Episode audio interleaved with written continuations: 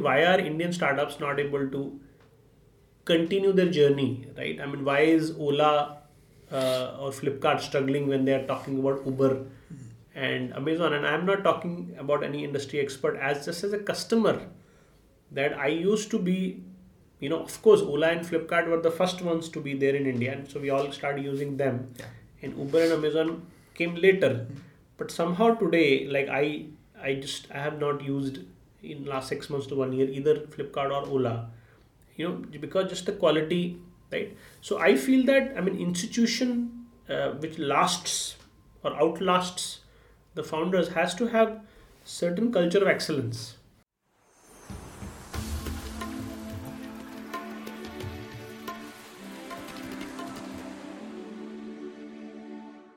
So, welcome to Outliers. Uh, this is uh, a podcast with with outliers and with people uh, who take a different path. Uh, today, I'm really excited uh, to have uh, Sameer Guglani with us, right here in Chandigarh. Uh, I have always uh, looked up to you, Sameer, and your bunch of founders over years of tracking Indian startup ecosystem.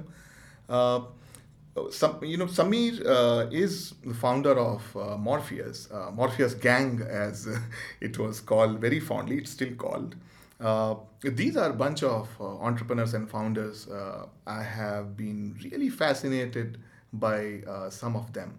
Uh, they stand out, and uh, the fondness with which they always talk about, you know, you and Morpheus.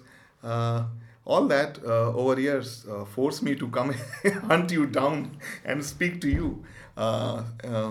Uh, so, welcome, Sameer. Uh, thanks really for joining us on the podcast. Thank you. Uh, this is almost like uh, you you go you go to Himalayas and find a monk in some kind of a cave. Uh, so if I were to look at where I'm coming from, which is the jungle of startups and uh, the startup ecosystem, which is Bangalore, and in Chandigarh, I come to this place and I find you, Sameer. Uh, one of the reasons uh, I really wanted to have this conversation is to understand your view of entrepreneurship. Uh, what have you learned from the founders you have worked with? What works? What doesn't? Uh, and this year, especially, as a lot of people are thinking whether they should become a founder or not, uh, they're really confused. Uh, and that's the reason I thought we should have this conversation with you and get uh, deep into uh, the whole founder's mentality and uh, a bunch of other questions. Uh, Sure. To start with, um what have you learned from the founders you worked with over years at Morpheus?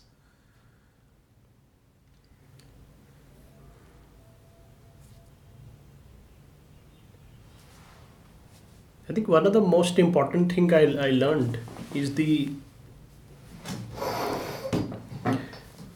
so one of the most important things I have learned um, from my journey at Morpheus and with all the founders is the uh,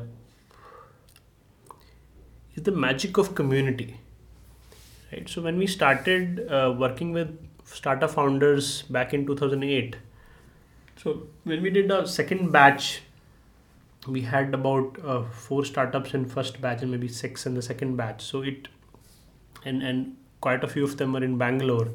So you know we saw that you know all of these founders used to come and talk to us uh, whatever issues they had.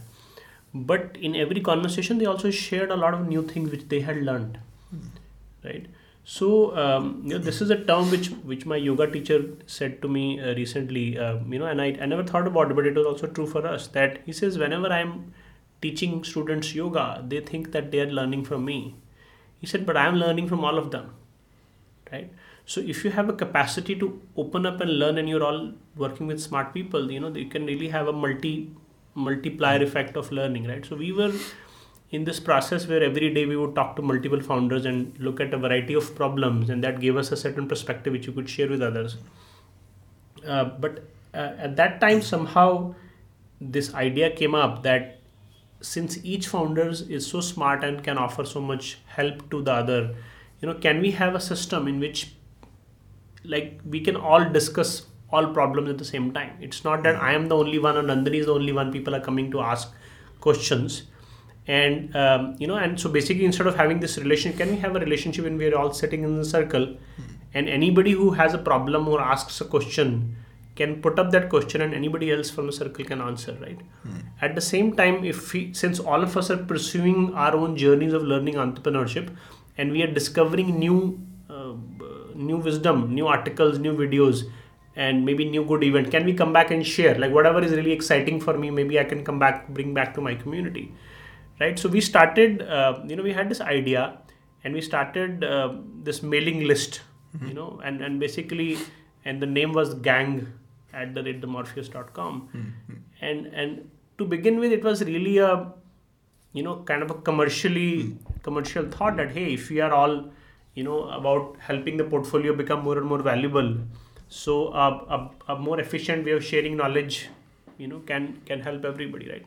But uh, you know eventually the gang like today the, the the number of entrepreneurs morpheus gang is about 330 to 340 right so slowly for me uh, you know the gang became more and more what really morpheus represented.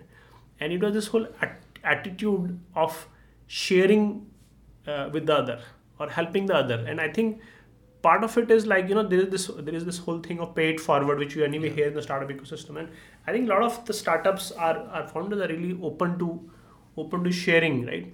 So in the morpheus we saw that that phenomenon like with every batch more number of people joined right? And they were welcomed so openly into the into the group. And it doesn't even take 30 days to kind of kind of really receive the love. In the beginning we had to curate we had to set up a certain culture. But really the and you know and, and, and that is where the community it goes beyond uh, any definition of uh, you know uh, advisor mentor vc whatever right? Basically people think of each other as family. And the difference in in the community was that it was a decentralized community Yes. right so if you look at uh, there are many forums and initiatives for startups Yes. in india and personally i feel that you know they are all you know controlled by the people who started Yes. right and it is really um, more or less they, it works for their own agendas Yes. right but uh, somehow without any i mean it, it just automatically happened and this whole community morpheus gang was a decentralized community. There's nobody really controlling the community right? At best we as core, core team members were facilitating the process and obviously we were curating the people coming in. I think but over a period of time the fact that people were able to share so many so much of knowledge and help each other in all all aspects. Because for example like morpheus never had an office right? You know like we for a for a few years we had no money to afford an office so we work out our laptops. And after that you know this where we are sitting right now that became our you know kind of hangout area. I can't even call it office right? So but we did so many events. Like every city every month we had event. Where, where, where did we we never went to a hotel you know expensive hotels to organize it. Every time you know there was some company or the other who would gladly offer their own office Yes. as a place to hang out. And you know they would offer very basic Uh, facilities but you know nobody really cared. So you could come and, and you had you could be totally authentic in the community. Nobody was really you could share your fears. You could share the problem which you're having. You could you know give very honest feedback right? So there was no need to put on a mask hmm. as such. So i think for me personally that's something you know which i really kind of appreciated because i've always been averse to hanging out with people who where i need to put a Mask. mask, right? And and in generally in one's life one has to find such people. But with morpheus you know we really had a family big family of many such people who taught me you know about communities about shared values about sharing with others without like we had a company which, which used to make t-shirts. And one day they simply sent an email that we would like to gift 50 t-shirts to the gang.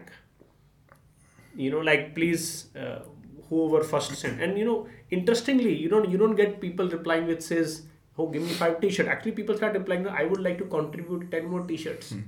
So you know i will pay for 10 more t-shirts right? And we all had so we've had amazing moments uh, you know and this was not a digital community. It was a community which had an internet as a connecting platform but basically people existed in every city. Yes. and you know we had we used to have this events called morpheus gurukul which was a uh, two day started with two day and went to three days four days event where you know we simply rented a uh, a resort somewhere, uh, you know, outside like whatever Bangalore, Kerala. We've gone different places, and and there was like in the first event we did, uh, you know, we tried to have some agenda and some speakers and you know all this thing, and like within uh, midway through the event we collapsed all that. We realized that you know entrepreneurs are not interested in, you know, because see the thing is the moment you have a speaker, then you have a hierarchy Yeah.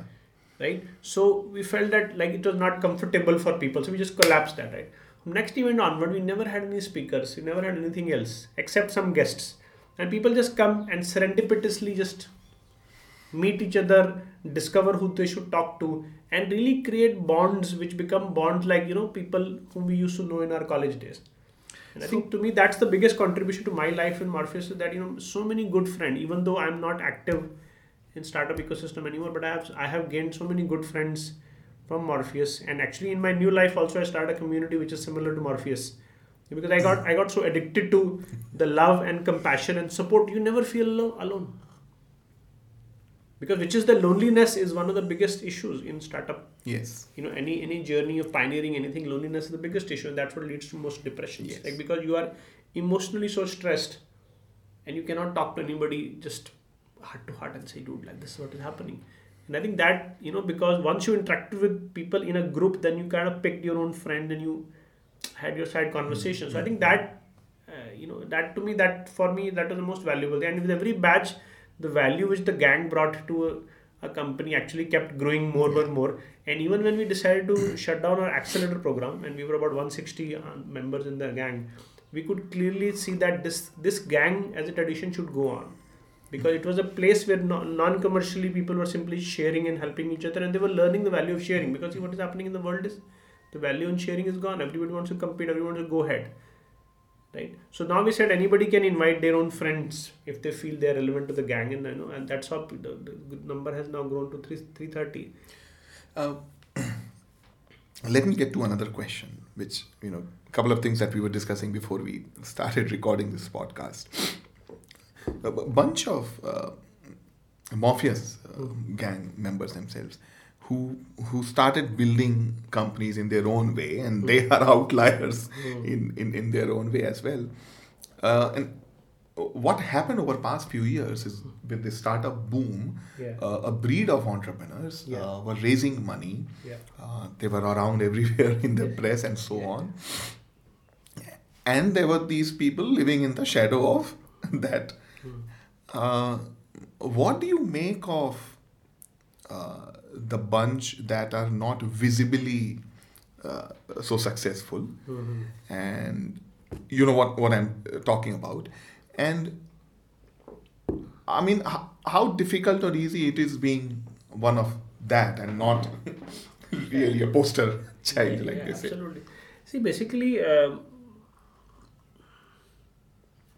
see the startup ecosystem uh, you know really it, basically you know celebrates uh, visibly celebrates people who are continuing to do something exciting all the time right? And that is that is a part of human culture right now. I mean you know you can look at any field of action. You know you can look at new movies new actors new music everywhere. Basically the ones who keep getting doing more exciting stuff you know which is newsworthy remains in the minds of people. And the rest are basically forgotten as though what they have failed. But i think what people don't see is there are layers of outcomes in a startup journey right? If 100 people started their companies maybe like in, in case of morpheus there are 80 82 company which we worked with.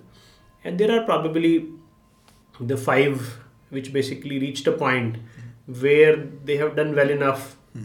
whatever has happened they, they become the poster you know. At some point or the other. You know but even in those cases basically there are there is only one or two which continue to poster boy till today. Like, you know like the moment you are not on the news for six months yeah. people seem to forget you. Yeah. Right? But i think the journeys are still continuing even though it is not coming on media. Hmm. right? So what i saw was that basically there is this particular mindset or a need um, of the venture capital ecosystem is to take a company and put in the money and basically kind of keep putting blowing the balloon until it becomes 100x yes right and they will not stop and i mean no matter even if if you're going to bust basically right hmm. So that's the mindset. Basically, you have to keep growing, growing, growing, growing, growing, and you have to keep raising more money. It's okay to be unprofitable, right? So now that is that is not the only way of building a company. That is one way of building company, and it's valid in its own right. Right? Many companies would could not be built in any other way, but the problem which has happened is because that met, the method is being so highlighted, everybody wants to follow that method, even though it suits their context or not. And, and I'm, uh, you know, I'm not so. If you ask, me, I'm not so happy or proud about the four to five uh, outliers which we got. I think if you, I mean, 80 startups, five will take off. There's no big deal about it, right? Yeah. But I'm personally very uh, much more happy about that. The middle layer of see, basically, there are the ones who take off. There are the ones who completely get wiped out, right? Yes. typically the middle part is very thin actually like the ones who don't take off they simply go back to their own life so in, in case of morpheus we have a very strong middle part of people who still continue their entrepreneurial journeys irrespective of like see these are people who let's say raised their first round of capital Sure. right because people found them exciting and they also thought that this is how it will work in future. But slowly they realized that the, the mindset of the venture capital industry and their own mindset was totally different. And even though there was this tug of war between the two sides because these guys just kind of dug into their own feet. And very soon most of them became kind of black sheep uh, for their own investors. Right? And sometimes the investors are the ones who are carrying your image in the, in the community so nobody wants to fund you right? But these are people who, who somehow said you know like somehow we, we're going to make it happen right? Because they were so connected and passionate about the problem they were solving. And you can meet any one of them and you basically meet that guy you see that industry in his face. Like they are Who people are these? You have examples. you know like you know uh, for example Posist is a company you know Ashish and Sakshi they they run um, you know for restaurants. And you meet them I mean you know like you just see the restaurant industry through their eyes. They know everything about what is happening and you know many time and see uh, we've had this food tech and I have had long conversation with Ashish and his views on food tech which was seen as you know I mean he, he, he could he could say that it will not work out and you know we have seen that pan out. And these people you know they have taken loans from their families their friends you know like talk to their customers whatever. They have tried whatever way to keep the thing going because they still have a very deep understanding and belief of their own sector. Like like tarun matta from iimjobs right so they recently raised um, i think 10 crore rupees uh, but after the gap of 4 years right but they kept doing their work and basically somehow and, and still Tarun not was not one of the guys who go out and raise money. Even when the fundraise was happening, like he was open to it, but he was not desperate for it. Like because the company had few crores in the bank by themselves Okay. Right? So i think that basically uh, you know and and, and actually uh, it's, it's that's how the thing is that there is no more money available to these guys to scale because they have not been that of the but i think there are a lot of people so i feel that uh, i think the thing about startup journeys is that it's like while you're building a startup you're also building yourself right? And you have to uh, you know there's this um, in in our uh, tradition in india there's this term called swabhav. Yes. So swabhav is basically swa is a it's a Sanskrit word. Swa is me, bhav is nature, right? So my true nature. So everybody swabhav is part of every being who's born on earth as a potential.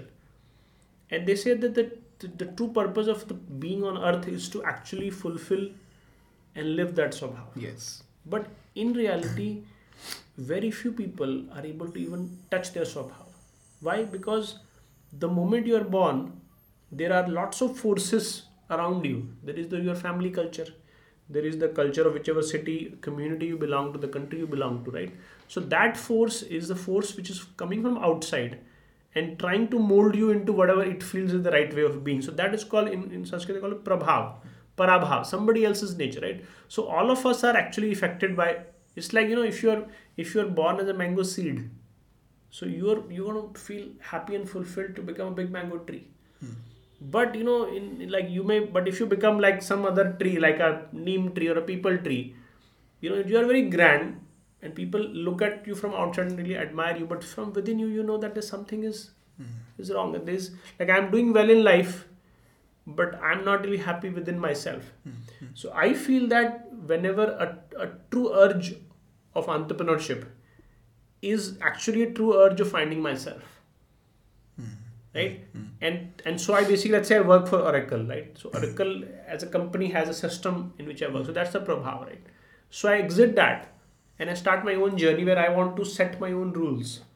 I don't want to be on the oracle train which runs in oracle way. I want to have my own train and my own journey right? So we in oracle it's like you know i was a you know animal in a cage right? So the thing is that if i'm in a cage good thing is that I, somebody will give me food somebody will look after me. I don't have to uh, you know worry about it. But if i walk out of the cage i have to find my own food. That's the scarcity but that's originally who i am. So i should be able to find my own swabhav and live live that right? So that's my journey to find myself and fulfill myself. So but the moment you come into the startup ecosystem actually it's another oracle like another system in, Yeah. in which is already predefined. And there are journeys which you need to take to be called successful right? So many people actually fall prey to that. Right? They start doing the things which are the system is expecting to do. Right now to me it doesn't matter. Your company fails or, or becomes a billion dollar company you have lost it. Mm-hmm. Right? But if you can ideally discover yourself through this process and i think entrepreneurship is just one such expression right? I mean it's my expression right? Yeah. But if i start doing things which others are telling me to do that it's like as good as working uh, for somebody else. Right? So i've seen many people many companies go through that thing and wherever the founders refuse to do that the basically suddenly the fund the at least temporarily the support from the system dries up. But if you continue to do well and you know like you are on your journey and after some time because you know i mean there are different kind of there are people in the investment uh, industry who will recognize that strength in you and then come and come and be partner with you at more at equal terms so i think that's a very interesting thing. So we have seen you know, many people uh, many people do and actually there is another third group of people who have actually totally left the whole uh, game of building a big scalable type of company. So they've realized that actually my own growth has to be independent of money Mm-hmm. like what, what if i want to grow as a writer as a programmer as whatever i am the moment i make connected to also earning livelihood from the same source it actually starts to distort it. Yeah. Right. I know what you said. so what used to happen if you really look back 500 years was that everybody used to live on land right? Land abundant land. Everybody used to either farm as a family or be a hunter. So livelihood was really that you already had a house. For your food the whole family used to either hunt or farm 3 to 4 hours a day. The rest of the time was left. It was your own time. So basically if you are 4 hours a day you are finding food and 10 hours a day you're sleeping and whatever getting fit you still had 10 hours a day extra. And if you had the urge to expand your knowledge and expand your action you could focus on so what in, in, in indian term they call it sadhana. So basically and many people are rediscovering that that if you completely become only overtaken by one career where you give 14 hours a day right? No matter it's your own company or somebody else's company you become a slave of that system right? So can i find an alternate way of living where actually i kind of very carefully examine what are my needs of living? Right? If i really carefully examine i will realize that a lot of the thing which i thought i need is actually not needed mm-hmm. right? So if i live in a bangalore or any metro maybe a lakh rupees a month is enough for me mm-hmm. And if i live in a smaller city maybe 50000 rupees a month right? Now can i find a way and a skill which i have with which i can earn that money right? And i can only give part of my time to that. You can start with half of your time. And and basically rest of the time you do things which you truly connect with right? And you maybe you are learning them maybe you are building them.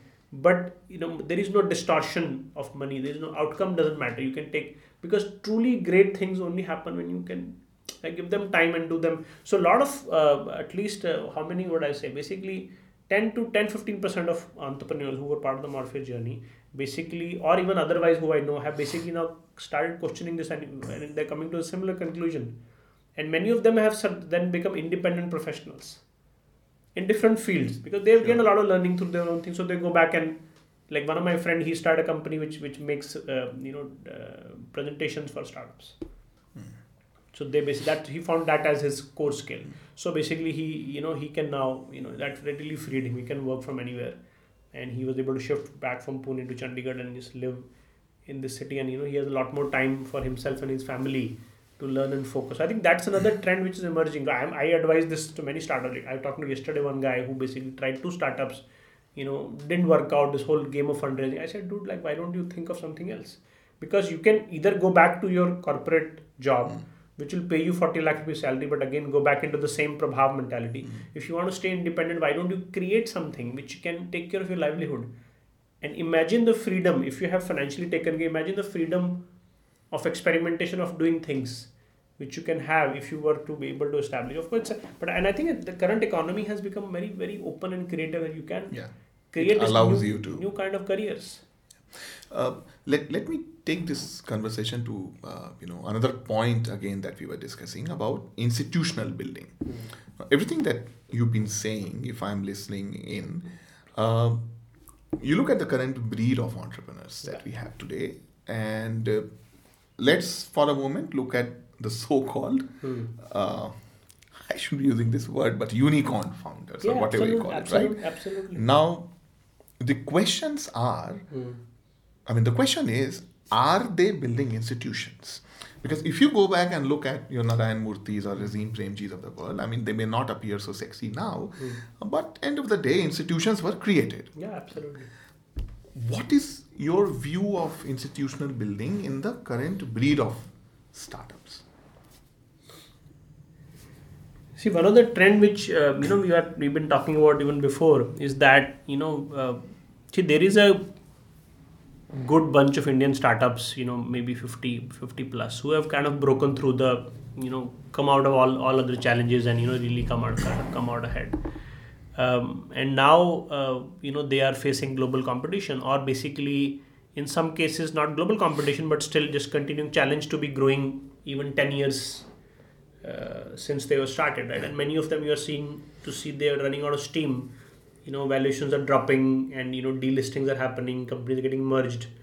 Um, so i think one of the things is that basically why are indian startups not able to continue their journey right? I mean why is ola uh, or flipkart struggling when they are talking about uber and amazon? And i'm not talking about any industry expert as just as a customer that i used to be you know, of course, Ola and Flipkart were the first ones to be there in India, and so we all started using them. Yeah. And Uber and Amazon came later, mm-hmm.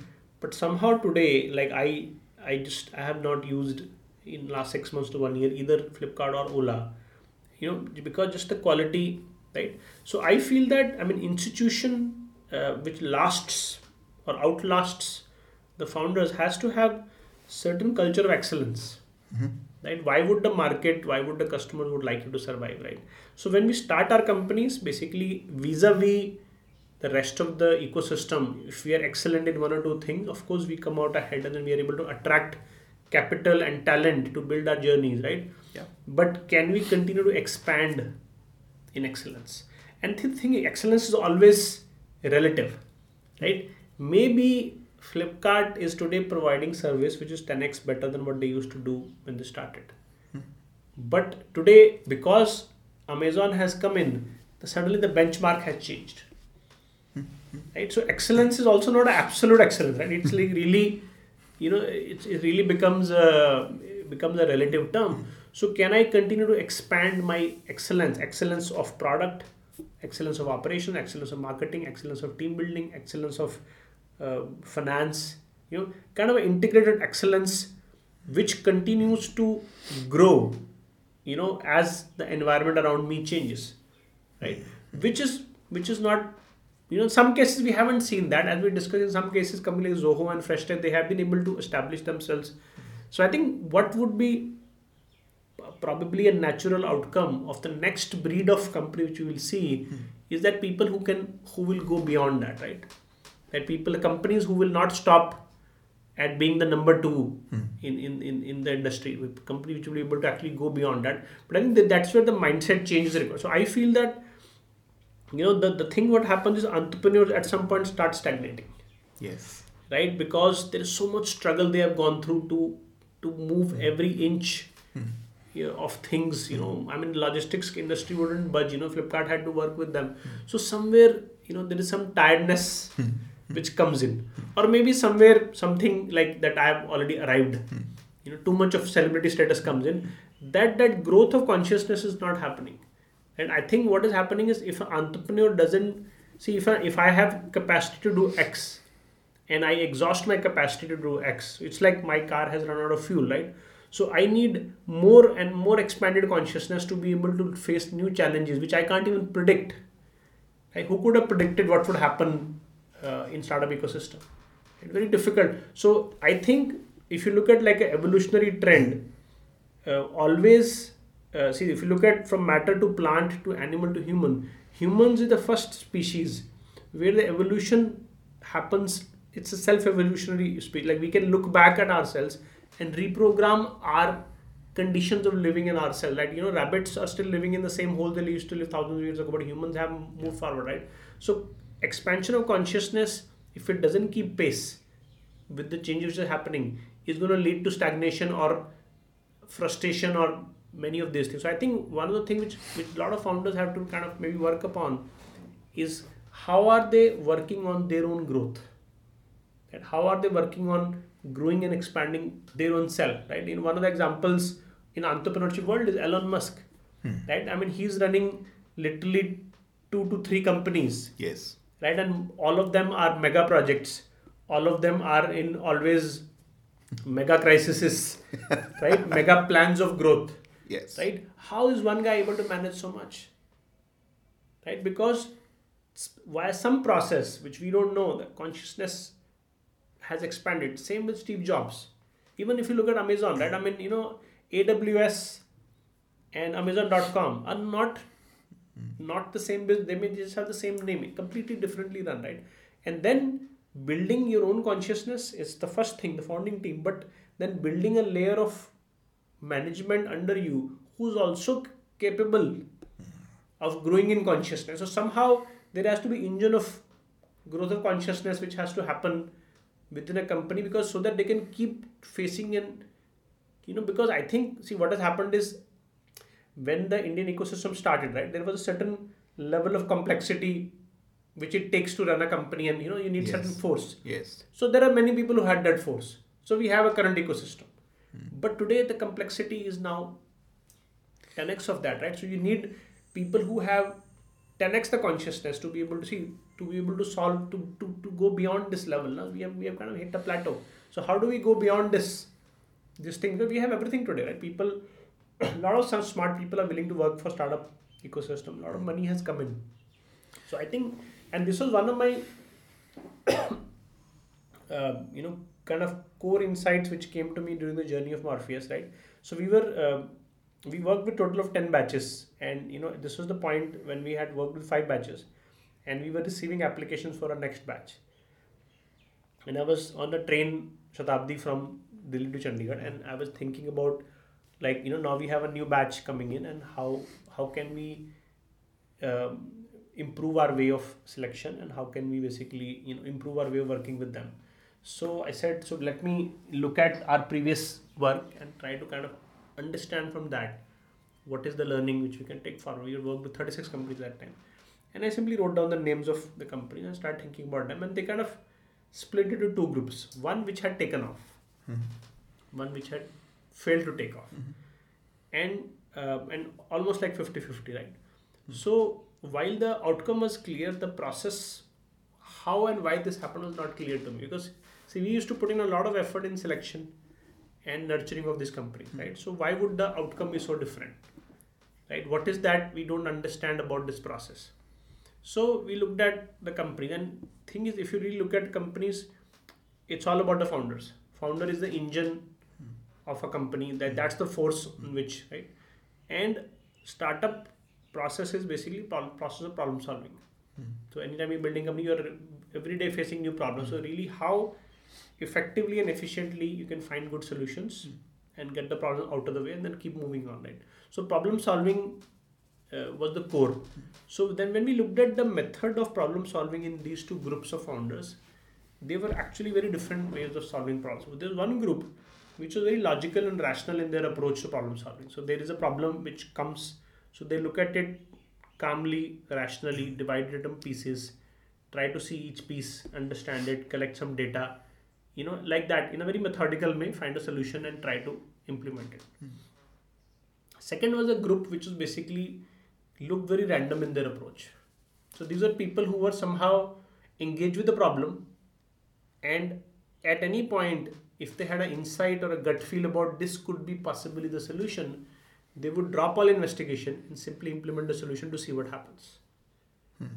Now, the surprise was that the ones who were looked more random and intuitive were the ones who were succeeding, and the ones who were logical, rational, methodical were not not able to get the answer. Interesting. Right. And but you know, if you really look at it closely, it won't be that, surprising because logic is basically collection of my past knowledge. Preconceived uh, in past, yeah. past right? So if i'm working in the same similar situation every day right? If the situation i'm dealing with are very similar to what i have in past then logic is the way to go right? But if i'm working in newer and unknown situation my logic will always fail me right? And entrepreneurship is a is a is a is a zone of unknowns and unknowns and unknowns right? So you every day come come with new unknowns. So the ones who were logical are obviously not getting it. And ones who were intuitive were getting it right? So somehow they had access to some mysterious source by which the answer would simply pop into their head. And they would also they would they also wouldn't know how did it come. But they would implement it right so that was very interesting. I want to really understand like what is this happening? What is the phenomena of intuition right? Hmm. So just to expand my research i started looking at other companies in the history of humankind who have also done well hmm. pioneered certain fields. And more and more i was clearly able to see that all pioneering companies of human history have had founders who had this intuitive mysterious way about them. You can talk about steve jobs jeff bezos you can talk about henry ford. Like many of their landmark hmm. decisions there is no logic behind it. Hmm. They did it because hmm. it came to them right? So intuition was the force behind all pioneering companies. And then when we expanded the research a little bit more started looking at other fields of human action we realized that all human pioneers have actually been driven by intuition. Do you think about scientists right? All Yes. science is full of stories of people who woke up with the design of benzene molecule in their dream or you know eureka eureka. So it is very interesting. So intuition seems to be a force of pioneering of all human uh, movement but we live in a world which is very mental. Like in all our colleges all our schools everywhere we are only taught to work with logic and mind. So you make a very important point, Sameer. So does it mean that the problems that we see with current crop of entrepreneurs who have built their companies, brought them mm-hmm. at this level, and are unable to go to the next orbit, it could be because of Yeah, I mean, I'm see, I'm very convinced with this, and because see what I, so I said like, so what is really happening? Like, what where is the mind getting stuck? Why is some people intuitive, why some not intuitive? And if the whole human progress is dependent on intuition, like why are we not intuitive? I said maybe we don't understand how intuition works. So I decided to find out. So basically, I started devoting a lot of time to read about how the mind works. So I went, uh, started with popular science books like say Blink and Outliers, and then moved on to actually academic research in uh, neurology and psychology. So I read a lot of stuff, and you know people who who have done work in the field and are current like Nobel Prize winning guys, you know, thinking fast, thinking slow while all this expanded my knowledge of the mind and psychology basically but they none of them were actually answering the question of intuition.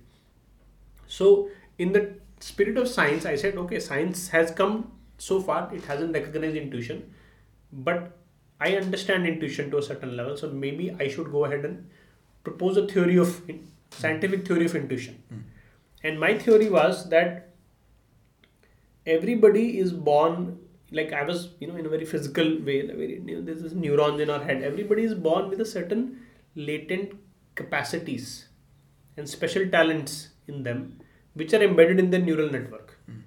And if during their lifetime, why some events happen that that talent is discovered and then nurtured, then they will be on a path to excellence. For example, if you take Sachin Tendulkar, right? Hmm. So somehow at the age of six or seven, he was playing cricket, right? And somebody noticed that this guy plays better than the lot, and and you know, and somehow he was given an environment to nurture that talent, right? And I mean, the result is, is like, for example, uh, the founders of HackerRank. Yes. You know, they um, uh, there is a spinner called R Ashwin in Mm. Indian team these days. Yeah. He was their classmate actually, and they know firsthand how the parents of Ashwin used to be worried that he's not studying. Because this guy used to just want to play cricket, and and and the guys, the uh, Vivek of HackerRank was actually topper of his class. He says, uh, you know, Ashwin is actually far more, you know, even if you look at material success, is far more ahead than us, than us because we for a long time simply followed an academic success, you know, which was they recognize not like my own way of Yeah. being basically right. So I thought that if you were to take hundred people who are today excellent in what they do and also are happy, and you were to observe the brain activity for a period of time, you will see a neurochemical pattern and and that was my theory basically so i said i said let me propose the theory let me work with scientists to test that but just at that time basically my daughter was 3 and and you know we were looking thinking about her education and we we had no interest in sending her to regular school. We were thinking of something which is more open and more uh, you know supportive for a child. And then we were suggested about a particular uh, learning community in chandigarh called koveda. So um, and and a couple of my friends said that and we went to visit them. So basically it's a it's a free progress education system where basically the child is allowed to feel himself and become self-aware and find his own way of learning rather than a system which is being imposed on him. And the environment is basically to support the child's journey of discovering himself and kind of getting so in that system i was um, you know when i went for the first day and the question which was asked was that okay so you are here because you want your child to be free. So yeah. So are you free yourself? And before i could even come up with the answer what i was told was that basically you don't have to give an answer to us. It's for you to find out for yourself. But what you should know is that a child can only be free if the parents are free. Because child is growing up within the limitation of the parents. So if at your home you eat 10 different kind of dishes right that's food for your child. And you may be free parent where you say you can eat whatever you like but your freedom is limited to 10 so the child will say yes to 5 no to 5 but the world is offering uncountable number of dishes. So you are really uh, you know limited in that sense. So and you will pass on the limitation to your child. So similarly the, the books you read the way you travel everything is going to be the limitation right? So if you are committed to your freedom of your child you have to be committed to your own freedom. So that question really triggered a lot of introspection in me like am i free or not? And i really didn't know how to find that out. So i but i was in the community of other parents who were kind of giving me different cues of finding out. And at that time i ended up reading a book on the system of education which which is followed called integral education written by one of the founders of the school. And in that book there was a chapter called perfection of mind. So how do you really perfect the mind of a child as per integral education system? And it starts with the systems of um, you know observation sensory expansion rational thinking logic logic visualization all that stuff and in the last 10 pages it starts to say that intellectual mind can only be developed to a limit. Beyond that are the ranges of intuitive mind. And 10 pages about intuition. And what is intuition? You know how does it work? How does it expand? How do you develop it? And i was like fascinated because i have been researching for two years in my own professional domain of trying to figure out that and then suddenly i find and i'm thinking that i have to kind of do and write a white paper and do research on this and suddenly i say wow somebody knows this thing. Right? So the 10 pages uh, were quite useful for me because it confirmed my own research but it was still not the full picture right? So i wanted to know more. So in those 10 pages uh, somewhere there was a reference that the only place work has been done to understand and develop intuition is the ancient indian yogic system now the word yoga for me didn't have you know it the only meaning it had was um, what do you say the exercise right? And that also i never tried but apparently it had a lot more depth to it and the secret of intuition to it. So i said okay so you know and i have been very aversive to to religion and spirituality all my life. I, I should really stay away but this was like a question i was trying to pursue. So i said let me find out what is this whole yoga thing right? So i spent the next three to four months trying to read and understand from books basically. Right? So I read. Uh, so the so the book which was written on integral education was written by somebody who was himself whose teacher was Sri Aurobindo. Okay. You know, so I read Sri Aurobindo, I read Vivekananda, I read J. Krishnamurti, I read uh, some Buddhist writers. So whoever you think is Mm. you know comes across as authority, and in three to four months actually had a working definition of intuition, which basically says that human human beings can live in three different modes of consciousness. Broadly, one is the most common today is the what is called a surface consciousness. Mhm. So surface consciousness is where I believe that I am who who am I is basically within this surface of my body. So I am separate from the rest. Right? So whatever I know is basically what I have learned through my own senses. So it's like I'm a computer basically. So I have the data has been inputted into me, processed and stored. So by the time I grow big, right, I'm learning more and more. So I have direct and indirect source of learning, but whatever I know is part of my local database, local memory. So now if you ask me to work on a problem which I have no clue about, you know, either I have to tell you that I can't solve this thing, or I have to say that like give me some time, I will go learn about it, or I will take a workshop or a class about it, then I can come back. Right? So this is how typically people are working, right? So I have to, I'm an entrepreneur, I have to solve a problem of hiring. And I've never done hiring in my life, so I start reading books on hiring or start consulting some expert. Right? That's the way people are trying to expand. Now the second level of consciousness is called the interconnected consciousness, where each one of us start to realize that we have an inner connection to everything and everybody around us. It's like it's like from a standalone computer, suddenly I discover I am a computer on a connected Network. to in a network. So I can access data not only on my hard disk, on the other hard disk. Like it's like this is how you meet new people, and within seconds you know, you know the vibe of the person. Right? We all experience this, right. This is how when you go to a bookstore to buy some book and you see a new book which you've never seen before, somehow it it attracts it, it exerts a push pull on you and you go pick up that book कि चलो देखते हैं कैसी होगी and turns out that was a perfect book Yes. for your current situation right? So how do these things happen? Basically there is an inner connection which you already had with the book and through that connection you receive the pull. Now yoga says that you can actually cultivate your consciousness in such a way that this will become your default way of operation. You can trust this inner sense just like you trust your eyes sometimes more than that. And then the next level of consciousness was called as the universal consciousness which is a con- which where you realize that the whole universe is simply one consciousness. Hmm. And i am that. So the moment so it's like from a now from a network you have gone to the internet. Hmm. Hmm. So internet is a vast ocean of knowledge right? Of course universal consciousness is way beyond even the internet right? So basically this is how so the, they said that the ones who believe that they are separate from the rest they keep themselves closed. They are not open to receiving ideas from the universe and help so they are in their shell. So they can only do as well as their knowledge is right? So if you if you were to solve a problem and you're using knowledge in one computer you're always going to be limited right? But if you could access multiple computers you can have a better chance. If you could access the whole internet you will have even better chance. It's like a it's there's no mysticism to it. Basically it's a simple science that and, and the, the more expanded your consciousness the more the data and the more information you have access to.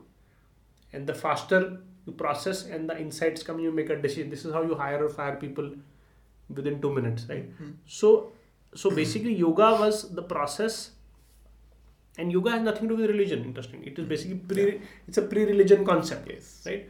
So it's a process of joining or expansion of an individual consciousness to basically become interconnected and finally universal. Mm-hmm. So i said so and basically and i realized that that's i was just simply touching the surface of this thing. And i really needed i was very interested in pursuing that path with more depth. And hence and another thing which happened was see, as my perspective of of the world ex- expanded when i realized that a lot of times or most of the time business was done for personal profit and exploitation of the rest of the thing which was something which i was not very in harmony. Plus i wanted to really pursue this path of expansion of consciousness. That is what actually got me to take a break from what i was doing at morpheus so that i can give my full attention to this process of my own expansion. So i no longer had a goal to go back to morpheus and you know explain to them people. But i really because i see i did go back and talk to people. This is the way Yeah. you should expand your consciousness and this you can but and you know but like it was people didn't buy it right? Maybe it was i was also not very prepared to to this thing or maybe whatever interest or understanding they had is not the same level. But i couldn't see any other way of building companies. And where you worked on yourself you expanded your consciousness and from that intuitive place you build company. Because i think that is how the companies are built in the first place but that is unconscious intuition which occurs to you Yes. because you are doing something which is close to your swabhav. But the moment uh, two three years go by and your company becomes big what happens is you, from intuition you switch to mental process because Yes. you say that now i company is too big i can't take chances that insights come to me i have to really then you basically convert the whole operation from intuition to logic and that is where i think the stagnation also comes because you are no longer jumping Orbits. orbits Hmm. you basically are in this like even i mean I, a lot of people feel this with Apple, about apple right now Yeah, that exactly. post Steve Jobs, you know, it has come to the mental level, right? So they will survive just like Microsoft has, but at that level of stagnation, right? So how do you know how do you keep breaking? So basically, I think this is you know that was my core kind of thesis, you know, and I went back with that thesis to the group of Morpheus gang, but at that time. You know, people felt that was not an appropriate way of building companies because the moment you say I want to be universal in consciousness, then you're not individual, then you have no ego, Yeah. then you have no uh, desire, you have no ambition, and people feel that how can I build a business without having ambition? Ambition. Because you feel ambition will get you to be competitive, whereas um, a truly intuitive businessman will actually operate from a feeling of cooperation rather than competition. It's Like if you look at Elon Musk, Yeah. recently apparently somebody told me he released all his patents. yeah, all of it. Right. Yeah. So basically, do you think Elon Musk can single-handedly convert the whole world from electric, from fuel to electric? No, he cannot. He needs cooperation of many other people. Like there is a, uh very iconic company, um, you know, out of Chennai called Aravind Eye Care, I know. right? So basically, you look at the history. They, it's all, all like they kind of born with the mission of eliminate curable blindness on Earth, but after 15 20 years of their existence they realized we cannot do it by ourselves so suddenly they created a program to actually train and collaborate with companies across the globe to share their knowledge and do things like that right so i feel that the world is really in need of a paradigm shift right now you know like that and and intuitive entrepreneurs can actually lead that into that paradigm shift And build institutions that outlast them. absolutely absolutely absolutely Because that's the See, because you have to have the vision, like you know, like in in in in in in in, uh, in Aravind Care, they talked with this guy, Doctor V, who was the founder. He said basically, you know, like he he kind of had the parallel of the temples of South India, like which were started by a king and completed by th- three generation later. He said basically this is this is how the company you have to have the multi generational vision. See that's it. typically the moment you get to that point, you have to see that basically the personal ego starts to shrink. But how do you build this Hmm. in fund cycles of seven, ten years? no you have to think about different ways of doing things you don't have to this is you don't have to be limited by Okay. the fund cycles right and there are i mean different funds work in different ways not all of them in the same Yeah. way there are many people in the vc industry who, who, who have the capacity to think very differently Okay. you know and you know you have to like see also thing is like i read this fantastic book called exponential organizations you know came out in 2007 basically tries to describe and understand the process by which this newer companies were built. See because the thing is as the technology curve is increasing it's becoming faster to do things. So you can you know you don't have to take the same amount of time. But can you commit to quality? Like i, I read this one of my favorite place to visit and hang out this this is this place called Auroville. You know and uh, they make a bunch of products over there very beautiful. And, Yes. and there's one line which i read which really stuck with me. It says in Auroville we think of a product as an opportunity to inject consciousness into matter. And it's a very kind of loaded line because it's like when you make chai you make tea you know for somebody you put ingredients into it but also you put a part of yourself into it right? And whatever state you were in that that time that's what you put. So if you're angry while making a tea that's what you want to serve your customer and if you were you know you know like so that's the thing. So basically like can you build a company which is which is so aware that that i'm putting consciousness into the matter into this thing. So i every process which i do has to be very conscious in that sense. Every person who works for my company has to be able to in that state of calm so that they can you know give that effect to the product. And people can sense it. Fascinating. Thanks. This is uh, this was really helpful because i think when we are talking of institutional building we tend to focus a lot on resources that it takes. And most of the times people are discussing funding that it takes or employees and, and or technology disruptive technologies. But i think you you bring a very uh, important way of looking at institutional building which is consciousness. And uh, I think that also is explained uh, in the, the names that you talked about, uh, the likes of Elon Musk and Steve Jobs. These are all examples uh, uh that are worth emulating. So, yeah, in fact, we have now come to a point of um, relaunching Morpheus. Okay, that's nice. right, because in my current group of people, I couldn't find so many people who would like to work in that. I think I maybe I was also not ready, right? So it took it it took me to exit and kind of also work on my own reconfiguration. yeah, but because I was on the path of this, trying to expand my own consciousness, and I uh, and I felt the need of a community mm-hmm. for that. So I started a community called the Oneness Community, yes. which is basically a community of uh, individuals who are on similar journeys of finding themselves and you know living from that mm-hmm. deeper understanding, but will very active in the and but these are all kind of people, right? Mm-hmm. So now we are about 230 to 40 members in the Oneness hmm. community, and um, about three four months back, I started noticing that about 10% of our members are actually entrepreneurs. Hmm. So hmm. these are people who are actually building, uh, building a, a PE fund, building a software company, building a cafe, like regular mm-hmm. businesses which look regular from outside, but from the point of view of consciousness. Like their main aim in life is to grow their own consciousness and contribute in towards the growth of consciousness of other people and humanity as such. And if you were to look at these businesses today, and many of them are few years old, you can evaluate them and and you will give them full marks like they are doing well mm. in as a business mm. this thing but within inside the culture is totally conscious right so basically i said now uh, you know and i was so i've been informally kind of associated with them so now we felt the same thing that maybe the time has come to bring them together mm. as a group hmm. Hmm. right and start something in framework similar to morpheus hmm. but with a new value system right so the name which we are using is morpheus 1 Oh, nice. because the oneness and the Morpheus kind of yes, the group uh, basically get combined. Yes. And this time it's not a individual driven initiative that me and Nandini started something. Right. This is a from the beginning itself it's a collective community initiative mm-hmm. right so we are all like we are right now uh, about 30 of us mm-hmm.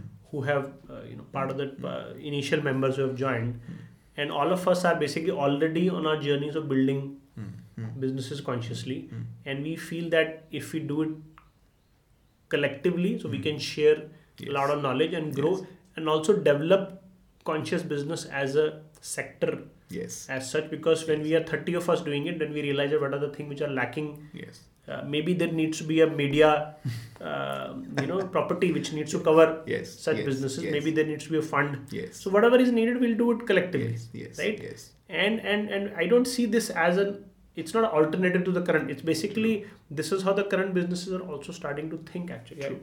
so we have uh, basically you know like so we are going to restart uh, the journey but it took two and a half three years to basically come to this point amazing news and um, yeah. and yeah so basically so this february beginning we kind of uh, initiated the process and there are about 30 people who have added to the mailing list and now slowly we are starting to kind of uh, you know at least share and collaborate between each other. No, this is a great news, and yeah. uh, this is a great news for me because I'll tell you, as a storyteller, we tend to look at things in a very myopic way. Mm. So the last time we we talked, I was with TechCrunch. Yes. And you shut down Morpheus, mm-hmm. right?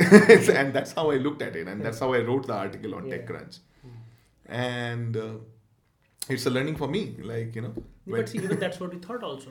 that's what I also thought that I was I never knew that we'll go back and do this thing again, right? But it somehow just in this new year, you know, I was thinking about it, and it few people came and said, "Let's do it," and you know, it kind of came together, and it's a, and I'm quite excited about it actually. Yeah, yeah. So both me and Nandini are looking forward to now. Yes. Uh, you know, uh, you know, and we are doing other things in life, but this is also something very interesting, and you know, we haven't. And I, I don't know how it will pan out and Yes. how will it take shape, but it's a very organic. Uh, No, no, it is amazing. So, More power to you. Thanks so much, Sameer. Thank you. Really fun talking to you. thank you. Thank you so much.